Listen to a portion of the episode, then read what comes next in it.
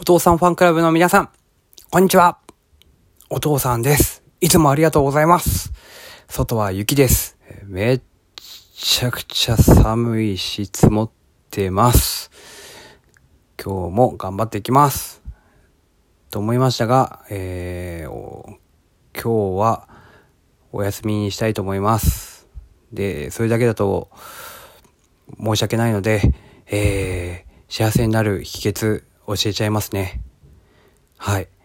幸せになる秘訣は、なんと、すごい簡単です。これです。樽を知る。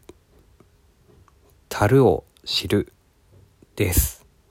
樽を知るっていうのは、今あるもので、ね、満足するっていうふうに思っちゃうかもしれないですけど、やっぱり誰かと比べたり、ね、自分の欠けてる部分、足りない部分とか見ちゃいますけど、でも逆に言えばね、もっといいものが自分にあって、物もそうだし、才能もそうだし、実際に全ての人がみんな素晴らしい人であるとお父さんは思ってますので、皆さんが気づいてくれれば、お父さんも嬉しいです。以上です。ありがとうございました。